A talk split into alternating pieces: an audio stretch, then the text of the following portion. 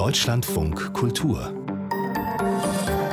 Lesart mit Andrea Gerg. Herzlich willkommen. Leben wir in Zukunft ohne Atemluft oder ohne Grenzen? Gibt es ein Virus, das die Welt ganz klein und eng werden lässt oder bricht endlich die große Harmonie zwischen Mensch und Natur aus?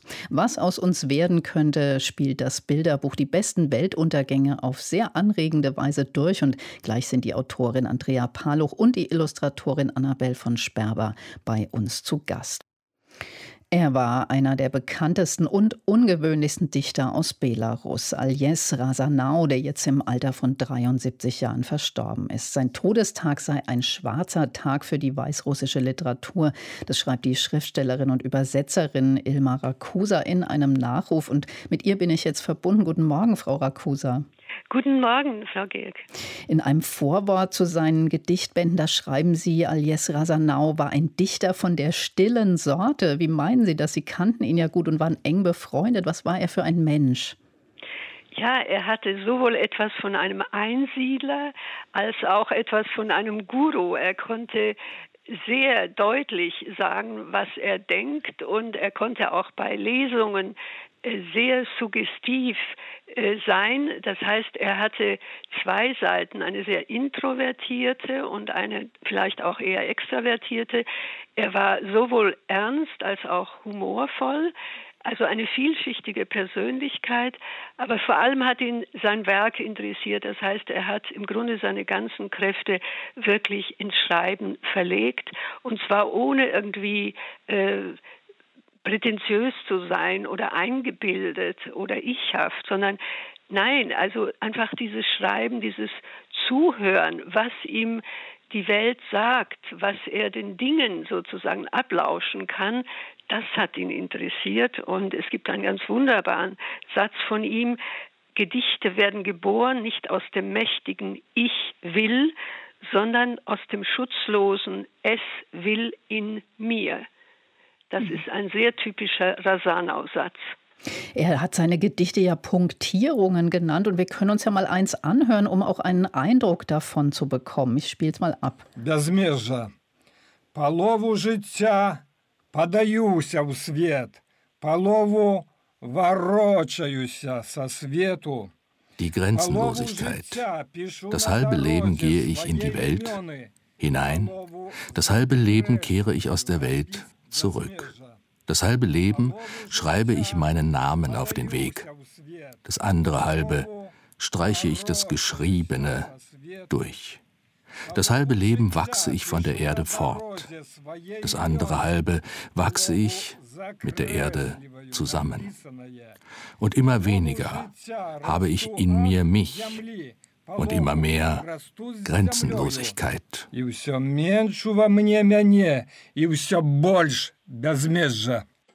Der Dichter Aljes Razanau war das. Ilmar Akusa, ich habe schon gesagt, er nannte diese Gedichte, die so was Haiku-artiges sehr oft hatten, Punktierungen. Was meint er damit? Was zeichnete seine Lyrik aus? Ja, das sind die wirklich kurzen Gedichte und davon gibt es sehr, sehr viele. Übrigens auch auf Deutsch. Das heißt, er hat viele original auf Deutsch geschrieben. Er konnte sehr gut Deutsch und es sind mehrere Bände erschienen mit solchen deutschen Punktierungen. Das nur nebenbei. Ähm, es ist vielleicht die typischste äh, Art für ihn gewesen zu schreiben, weil er damit sehr, sehr kurz, bündig sein konnte und eben wesentlich. Und darum ging es ihm, um das Wesentliche, um die Essenz, die er zur Evidenz bringen wollte. Und ähm, ich finde gerade diese Gedichte ganz außergewöhnlich. Ich kann auch noch ein kurzes Beispiel liefern. Ja, bitte. Ein See, ein Blatt fällt in sein Abbild ja, sehr viel kürzer geht es nicht, mhm. aber man sieht es vor sich und zugleich hat es eine Tiefgründigkeit, ja. Das ist äh, sehr spezifisch für ihn. Es gibt auch andere Werke von ihm, die länger sind, so eher narrative Poeme. Davon gibt es auch einiges. Und ähm, nur, ich glaube, dass gerade diese Punktierungen, so nannte er das, er hatte einen eigenen Namen dafür gefunden, äh, dass genau das sein Wesen und äh, das Wesen seiner Dichtung besonders deutlich und gut zum Ausdruck bringt. Jetzt hat sich Aliesi Rasanau ja auch sehr für die belarussische Sprache eingesetzt und er war selbst ein großes Sprachtalent und Übersetzer, auch so ein kosmopolitischer Mensch. Der kann doch eigentlich nur auf Seiten der belarussischen Opposition gewesen sein, oder? Ja, das war er zweifellos. Ähm, ich weiß nicht, ob er wirklich mitmarschiert ist. Wir haben uns darüber nicht im Einzelnen ausgetauscht. Er war ja, wie gesagt, in Minsk, ich in Zürich. Wir haben telefoniert, wir haben Mails ausgetauscht. Aber er hat sehr früh, nämlich schon im September letzten Jahres, gemerkt, äh, wo das hinführen wird. Das heißt, dass die Euphorie abebbt und dass die Politik zum Zug kommt, das heißt die Regimepolitik von Lukaschenko und dass sich diese ganze Euphorie, diese Begeisterung, diese Suche nach Wahrheit, Gerechtigkeit, dass sich die mehr und mehr nach innen verlagern wird bei den Oppositionellen. Es ist so gekommen, auch weil eben das Regime so brutal zugeschlagen hat. Was werden Sie am meisten vermissen an Ihrem Freund und Kollegen? Ja, die Freundschaft, er war wirklich ein großartiger Freund und zwar ja, dadurch, dass er er konnte einen trösten, er konnte auch immer Perspektiven auftun, wo er von einer konkreten Situation, vielleicht auch von einem Leid, das man selber oder es eher erfahren hat, irgendwie ins Größere äh, transzendiert hat, ja, dass er immer große Perspektiven aufgetan hat. Also ich würde jetzt ein bisschen pathetisch sagen, er hatte so, so ein kosmisches Gefühl immer für die Dinge. Ja, wenn ich gesagt habe, bitteschön, ja, wir haben jetzt diese äh, diese Proteste und auch an anderen Weltteilen äh, passieren schreckliche Dinge und er hat gesagt, weißt du, es braucht immer Zeit und in einem größeren Zusammenhang, in einem fast schon kosmischen Zusammenhang, äh, sind das Dinge, die ja, die einen anderen Stellenwert haben. Also er hat diese großen Zusammenhänge immer eröffnet. Das fand ich immer großartig. Ich kannte nur ihn, der so dachte. Ja, er war der Einzige. Und natürlich werden ihn seine Kollegen und seine jüngeren Kollegen auch vermissen. Er war für die jüngere belarussische Poesie ein absolutes Vorbild. Sie haben mhm. sich an ihm orientiert. Ich kenne ganz viele solche Beispiele. Und er wird auch der Weltpoesie zählen, denn er hat Poesie von Weltrang geschrieben. Die Schriftstellerin und Übersetzerin Ilma Rakusa über ihren Kollegen und Freund Aljesh Rasanau. Vielen Dank, Frau Rakusa, für diese Würdigung. Dankeschön, Frau Gerke. Ich hoffe, es war nicht zu lang. Nein, es war wunderbar. Wir haben Ihnen gerne zugehört. Vielen Dank. Ich danke Ihnen sehr. Und es gibt mehrere Gedichtbände von Aljesh Rasanau auf Deutsch. Erschienen sind sie bei Urs Engeler und im Aragon Verlag. Alle lesen. Der Literatursommer im Deutschlandfunk Kultur.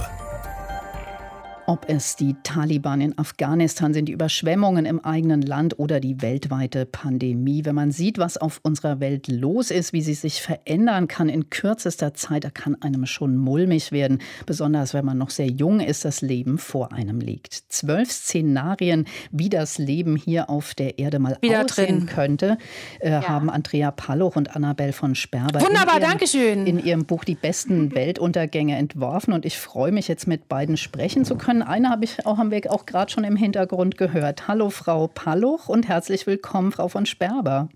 Ich grüße Sie. Wer ist jetzt Hallo, wo? Ah ja, gut. Das ist hier manchmal technisch ein bisschen unübersichtlich. So, sprechen wir über Ihr Buch. Da haben Sie ja schöne und schreckliche Zukunftsszenarien entworfen. Da gibt es eine glühend heiße Welt der Dürre oder eine, in der die UV-Strahlung so stark ist, dass die Menschen nur noch nachts rausgehen können und die Nacht dann Wacht heißt und der Tag lag. Aber eben auch ein Kinderparadies und ganz wunderbar fand ich eine Welt ohne Grenzen. Andrea Palluch, wie haben Sie diese Ideen entwickelt? Also ich bin Science Fiction geprägt, glaube ich, als äh, mir unsere Verlegerin Monika Osberghaus vom Klett Kinderbuchverlag dieses Projekt angetragen hat, bin ich auf dem Rückweg direkt am Bahnhof, habe ich mich hingesetzt und habe die hab Möglichkeiten einer zukünftigen Welt also mir so runtergeschrieben, indem ich immer nur ein Parameter der Wirklichkeit eigentlich verändert habe. Und das kann man also ins Unendliche fortführen. Und wir haben äh, uns dann die Vision sozusagen ausgesucht, die wir als besonders ansprechend oder besonders schockierend oder besonders wünschenswert empfunden haben. Und Sie, Annabelle von Sperber, Sie haben ja so ganz kleinteilige, mehrschichtige Bilder, also mit vielen Ebenen dazu gemacht, fast wie Wimmelbilder. Und es gibt so eine mhm. Familie, die sich durch alle durchzieht. Also man kann da viel einzelne Geschichten dazu finden. War das Ihnen gleich klar, dass das so sein muss? Also ähm, als Monika Osberghaus äh, mich angerufen hat, war ich am Anfang auch sofort begeistert von der Idee, habe auch dann die Texte bekommen, fand die Texte großartig und mir war klar, dass das äh, Projekt ein sehr bildgewaltiges Projekt werden würde. Und ähm, wie Sie gerade sagen, die Kraft der Illustration ist, besteht ja darin, dass man dann auch nicht nur das illustriert, oder was heißt nicht nur, also dass man erstmal schafft, das zu illustrieren, was im Text ähm, vorkommt und darüber hinaus auch noch ganz viele andere Szenen und es damit anreichert. Und wie haben Sie da zusammengearbeitet? Wird dann so hin und her geschickt oder wie läuft das ab? Also erstmal war ich ganz glücklich, dass äh, Monika Osberghaus mich, ähm, also mir, mich mit einem großen Vorschuss Vertrauen erstmal alleine hat arbeiten lassen, dass ich reinkommen konnte. Ich habe die Texte gelesen, bin dann auch viel im Wald spazieren gegangen und habe ähm, versucht, diese, diese Welten, die Andrea Paluch beschrieben hat, zu imaginieren, was es dort für Farben gibt und was für eine Atmosphäre dort, also auch auf der Bildebene, wie man das darstellen könnte. Und ähm, später wurde dann die, die Zusammenarbeit also immer häufiger. Ich habe ähm, in der letzten Phase wöchentlich mit ähm, der Monika Osberghaus dann Telefonkonferenzen gehabt und wir haben ganz viel diskutiert und auch mit, mit Frau Paluch selbstverständlich. Also die hat die Bilder immer geschickt bekommen und hat dann auch ähm, sehr gute Ideen noch da zusätzlich dazu gehabt. Also das war eine wunderbare Zusammenarbeit. Ich fand ja leider, leider ja. durch die Frau Palos waren wir durch die Corona-Phase etwas gehandicapt. Also, also wie alle Menschen konnten wir nur.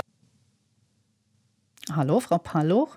Ich kann ja den Satz vielleicht vervollständigen. Also genau durch, durch Corona konnten wir uns jetzt nicht so wirklich ähm, physisch treffen. Aber wir haben, ähm, wir haben viel telefoniert und also ich habe eine große Nähe gespürt. Wie ähm, realistisch sind denn diese Szenarien, die Sie da beschreiben? War das überhaupt so ein Kriterium für dieses Projekt, ob diese Weltuntergänge auch tatsächlich eintreten können? Sind Sie jetzt wieder da? Ich bin da. Ja, äh, ich hatte gerade gefragt, wie realistisch diese Szenarien sind, die Sie in dem Buch beschreiben. Ob das ein Kriterium war, dass solche Weltuntergänge tatsächlich eintreten könnten. Also ich, äh, man muss sagen, bei den Dystopien ist das alles ein bisschen realistisch. Die Utopien, da ist die, die sind Hoffnung, ja fast so schön, um wahr zu sein, nicht? Ja, genau. Also das Buch soll ja sozusagen den, den ähm, Wahrnehmungshorizont und die Kreativität vergrößern und nicht nur sich darauf fokussieren, was man befürchtet oder was realistisch ist, sondern die Idee ist eigentlich, ohne Denkverbote loszufantasieren. So. Also das war eigentlich kein Kriterium. Jetzt ist ja einer der Dystopien äh, quasi unserer aktuellen Lebenssituation entsprungen, nämlich die Pandemiewelt. Haben Sie das schnell noch mit reingenommen oder war das gleich klar, dieses Corona-Erlebnis, das muss da irgendwie verarbeitet werden? War lange tatsächlich nicht klar, bis uns das irgendwann angesprungen hat, das Thema, dass wir ja sozusagen schon in der Zukunft sind. Mhm. Also was lange als äh, Vision, Schreckensvision auch ein bisschen schon gab, das war auf, auf einmal schon da. Und da haben wir gedacht, das kann man nicht weglassen eigentlich. Jetzt, wenn man sich das mit Kindern anschaut, ich habe es auch ausprobiert zu Hause, dann merkt man schnell, da sind da ziemlich bedrückende Sachen dabei. Also ich fand das mit der Dürre, wo man irgendwie vor lauter Hitze gar nicht mehr normal leben kann oder nicht mehr frei atmen kann, eigentlich ziemlich bedrückend. Aber die mhm. Kinder, die zucken da gar nicht so zusammen wie wir. Kann man den Kindern mehr zumuten, als wir Erwachsenen manchmal denken, so in der Auseinandersetzung, in der gedanklichen? Ja, garantiert. Also ich glaube, dass Kinder nicht nichts Idyllisiertes haben wollen, sondern mit der mit Realität gut klarkommen und dass sie natürlich auch dieses Angst-Lust-Prinzip, was Erwachsene haben, wenn sie sich unterhalten eigentlich, genauso haben. Die gruseln sich gerne mal in einem geschützten Raum, natürlich. Und das haben sie ja, wenn sie, wie sie eben erzählen, das zu Hause ihren Kindern dann äh, angucken. Also insofern, Angst-Lust-Prinzip ist auf jeden Fall wichtig, auch für Kinder. Und es ist ja auch ein Gesprächsangebot, dieses Buch, fand ich. Man kommt darüber unheimlich gut ins Gespräch mit Kindern. Genau, das ist eigentlich die, die, Grundidee, dass man ein bisschen anfängt nachzudenken und sich darüber auszutauschen und vor allen Dingen ohne Grenzen einfach mal in eine Richtung weiterdenkt und sich unterhält darüber, weil das eigentlich das ist, was man machen muss. Man muss kommunizieren und nicht belehren oder harmonisieren oder so etwas. Und Kinder und Jugendliche haben ja auch nicht nur durch Fridays for Future gezeigt, dass sie ziemlich viel politisches Bewusstsein mitbringen, aber gleichzeitig wenig Möglichkeiten haben, politisch wirklich was zu gestalten, weil sie eben zum Beispiel erst mit 18 wählen dürfen. Sehen Sie da irgendwie auch Möglichkeiten, dass da was sich bald daran ändert? Dass sich am Wahlrecht was ändert, das wäre nicht schlecht, ja. Da nee, dass sie mehr halt partizipieren können auch. Ja, auch das wäre natürlich super. Annabelle sagt da hinten was, ne? Ja. Nee, also dass sie schon früher, genau, schon mit 16 fände ich auch gut. Also was auf jeden Fall, also das Buch ist ein politisches Buch. Soweit kann man, glaube ich, gehen, das zu sagen. Und dass, das, ähm, dass Kinder gerne politisch denken, das wissen wir seit Fridays for Future sicher. Davor war es ja eigentlich auch schon so. Und inwieweit sie partizipieren können, ja, also wenn das auch das politisch gemeint ist, dann kann man das auch nur politisch einführen und das wiederum sind dann Parteipositionen. Also das da können wir mit unserem Buch, glaube ich, nicht gegen anstinken. Aber das Buch regt zumindest, finde ich, dazu an, dass man als Erwachsener denkt, ja, die sollten doch da mehr beteiligt sein. Welches sind denn Ihre beiden Lieblingszukunftsszenarien in diesem Buch? Wer ähm, fängt also an, Frau mein, Paloch? Meine ist eigentlich der Überfluss. Es gibt genug Energie, also Sonnenenergie für alles, was man machen möchte. Und deshalb kann man prassen und im Überfluss leben. Das finde ich eine super Vorstellung. Und Sie, Frau von Sperber?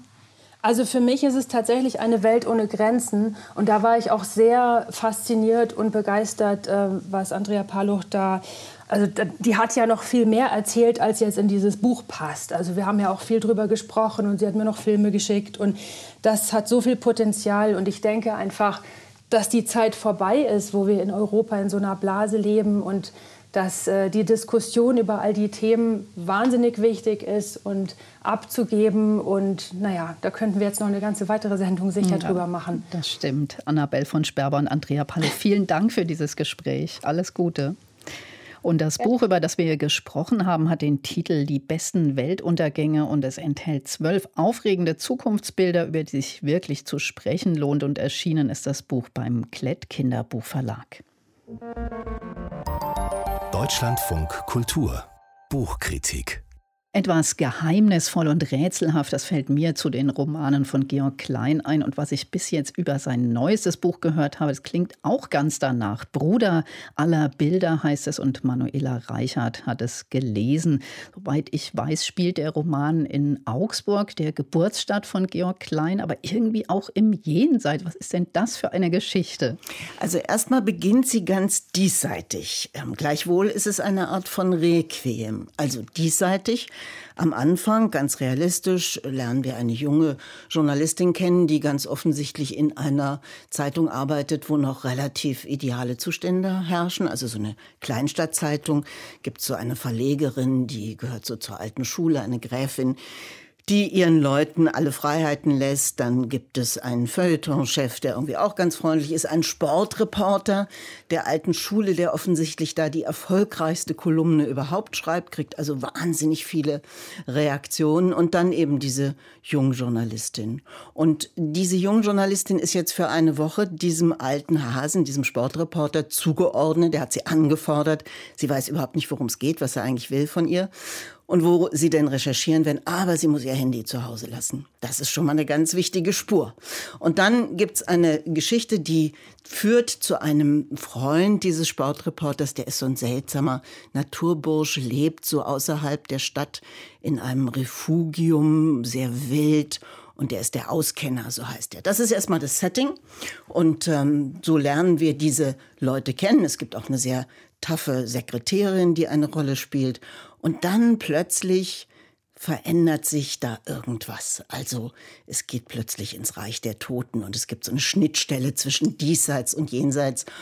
Und man wird ganz fasziniert, weil man nicht so genau weiß, wo wir uns jetzt eigentlich befinden. Aber geht man da mit so als Leser? Also Absolut. funktioniert das gut? Absolut. Ich finde es völlig irre, muss ich wirklich sagen. Es hat mir unglaublich gut gefallen, wie jemand sich einerseits sehr versiert in diesem realistischen Erzählen, ja, irgendwie positioniert.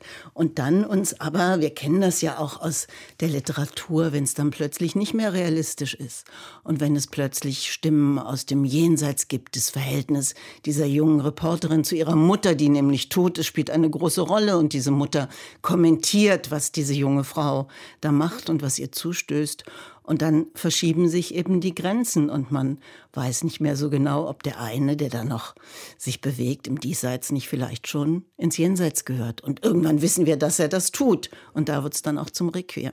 Und ist das dann der Bruder aller Bilder oder woher kommt der Titel? Ja, dieser Titel ist verrückt. Ich, ich kann es Ihnen nicht sagen, ich weiß es nicht. Ich habe mir überlegt, was kann das denn heißen, Bruder aller Bilder? Da denkt man auch lange drüber nach. Es gibt ganz am Ende einen ähm, ein Hinweis oder da ist das Zitat.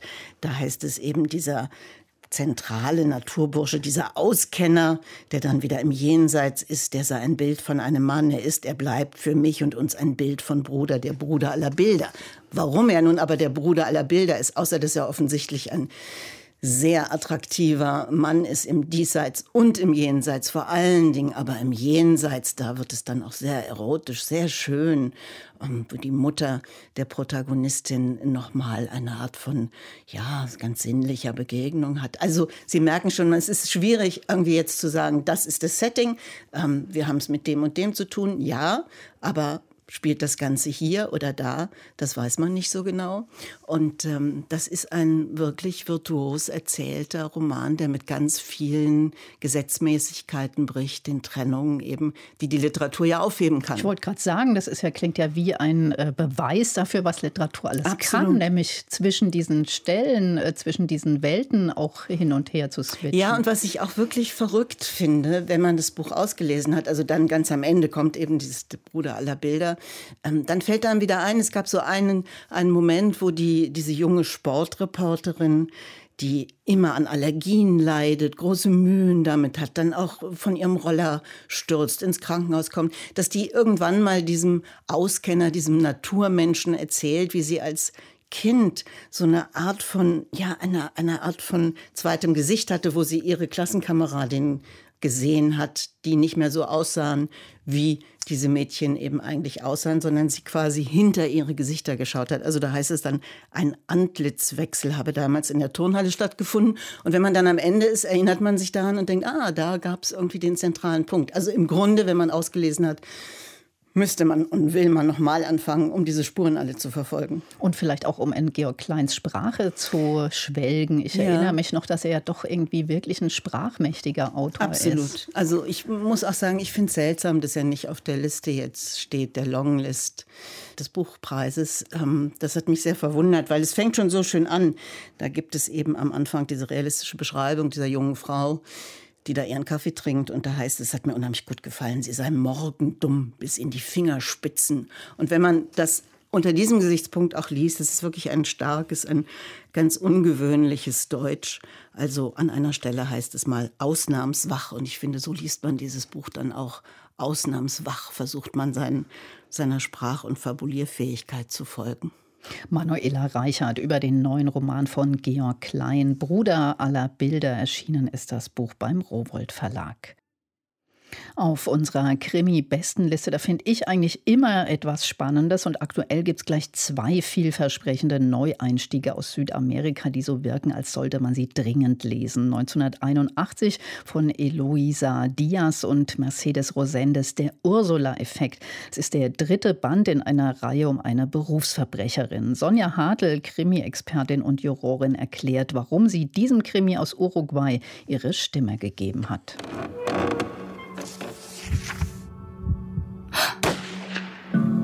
Neue Krimis. Der Ursula-Effekt widmet sich einer ganz spannenden Frage, insbesondere in der Kriminalliteratur, nämlich was passiert eigentlich, wenn man Geld von Gangstern stiehlt? Genau das hat die Titelheldin Ursula nämlich getan. Sie hat den Raubüberfall auf einen Geldtransporter überfallen und sitzt jetzt in Montevideo auf einer Menge Geld. Und sie hat eigentlich nur einen Vorteil, der Anwalt, der hinter dem Überfall steckt, weiß nicht, wer sie ist. Aber sie weiß auch, dass es nur eine Frage der Zeit ist, bis er es mit seiner Macht und seinen Kontakten herausgefunden hat und muss sich jetzt was einfallen lassen. Es ist der dritte Teil einer Reihe, aber das lässt sich ganz mühelos alleine lesen, denn es wird überhaupt gar kein Geheimnis daraus gemacht, was Ursula getan hat. Und es wurde auch schon in den vorherigen beiden Teilen kein Geheimnis daraus gemacht, was sie noch alles so getan hat, denn sie hat mehr gemacht als diesen Überfall auf den Überfall. Es geht vielmehr darum, wie sie denn jetzt davonkommt und was sie noch alles tun wird. Und es sind aber alles drei rasante, wirklich extrem clever konstruierte und temporeiche und schwer unterhaltsame Kriminalromane. Und deshalb würde ich schon sagen, dass man sie auch alle drei zusammenlesen kann. Dann entfalten sie nochmal so eine ganz, ganz andere Wirkung. Es ist noch ein bisschen reizvoller. Und wie bei jeder guten Krimireihe freut man sich ja auch manchmal, bestimmte Charaktere wiederzusehen. Besonders begeistert hat mich Ursula, denn Ursula ist eine unfassbar unwahrscheinliche Heldin einer Krimireihe. Sie ist 48 Jahre alt, sie ist leicht übergewichtig, sie ist unzufrieden mit sich und mit allem anderen und lebt halt eigentlich so ein ganz normales Leben in Montevideo. Und dann gerät sie oder begibt sich in kriminelle Lebenslagen und erweist sich dann als äußerst kompetent und auch kurz entschlossen. Und ihr größter Trumpf ist tatsächlich, dass sie aufgrund ihres Alters und aufgrund ihres Aussehens von den Männern in der Gesellschaft Uruguay einfach nicht wahrgenommen wird. Sie ist völlig unsichtbar, niemand verdächtigt sie. Und das erzählt Rosende mit ganz viel Witz und sie kann auch erzählen und sie kann mit Plot-Elementen spielen und die Gegenwart in Uruguay spielt trotzdem eine Rolle. Die ist so ganz sanft eingebaut und das ist sehr toll, wie sie nie die Kontrolle verliert über Zeitebenen, über Figuren. Hier fügt sich alles zusammen und deswegen würde ich auch sagen, dass der Ursula-Effekt ein guter Abschluss für die Reihe wäre. Aber insgeheim hoffe ich mir natürlich, dass es weitergeht mit Ursula.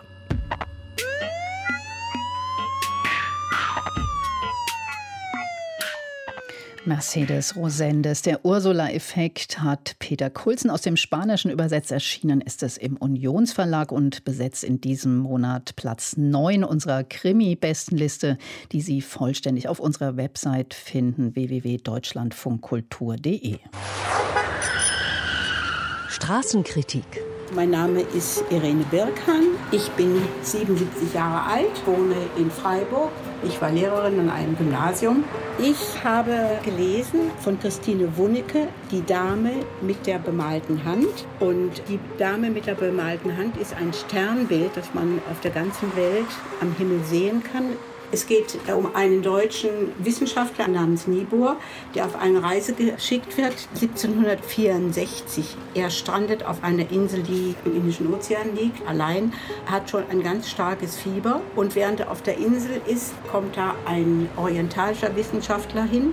Der hilft nun diesem fiebrigen Europäer. Es stoßen also Ost und West aufeinander. Bei allen Differenzen verstehen die beiden sich gut und helfen sich gegenseitig. Und man erfährt was über Religion, über Geschichte Geschichte, über die Sternenkunde, das Leben im Orient, in Indien, in Persien, die präzisen Beschreibungen der Zeit und der Denkweise, die unterschiedlichen Charaktere, die faszinieren einen bis zum letzten Augenblick. Es ist fast ein bisschen wie Tausend und eine Nacht.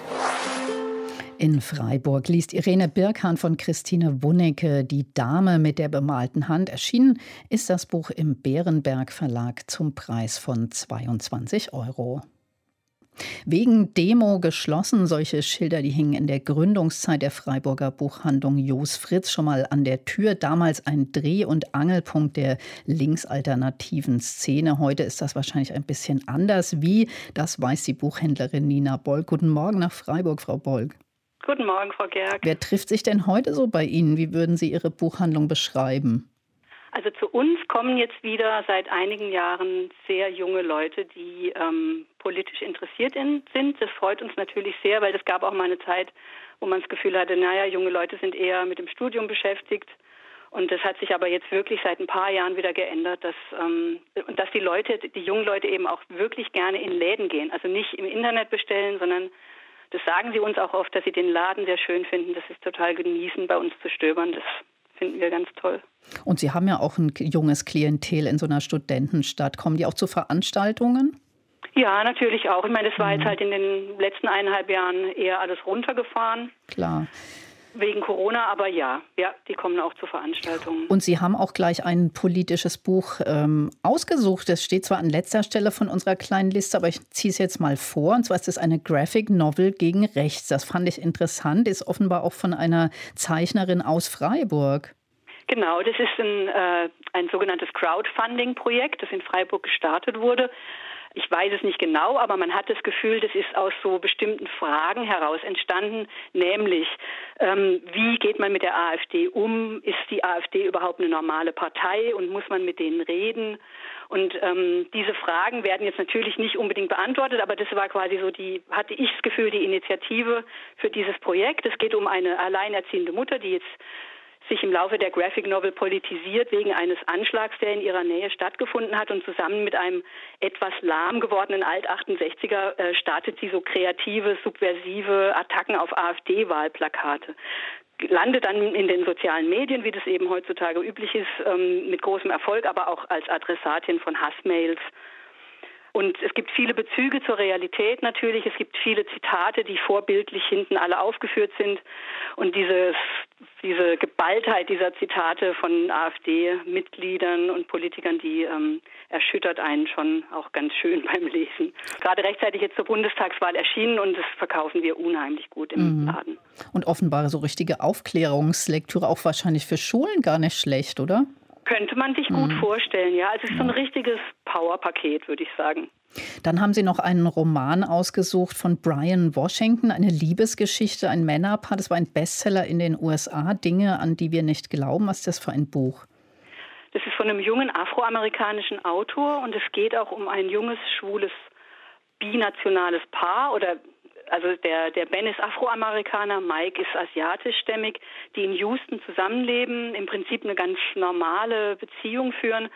Und ähm, aber schon so, die Beziehung hat schon so leichte Abnutzungserscheinungen. In dem Moment kündigt sich die Mutter von Mike an und Mike selber reist nach Tokio zu seinem sterbenden Vater. Also der Ben und die Mutter von Mike müssen sich irgendwie zusammenfinden und über dieses Zusammenfinden wird auch vieles wieder neu sortiert, es wird viel überlegt und geredet.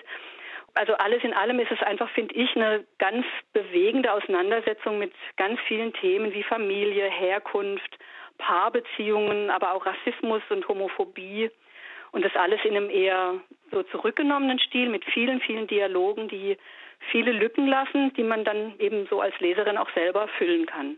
Und Houston ist ja auch ein eher ungewöhnlicher literarischer Schauplatz. Klingt spannend. Ja, spannend ist auch, auch, Sie lesen offenbar auch gern Krimis, denn Sie haben noch einen brasilianischen Krimi ausgesucht. Patricia Melo, Trügerisches Licht. Was ist das für ein Krimi?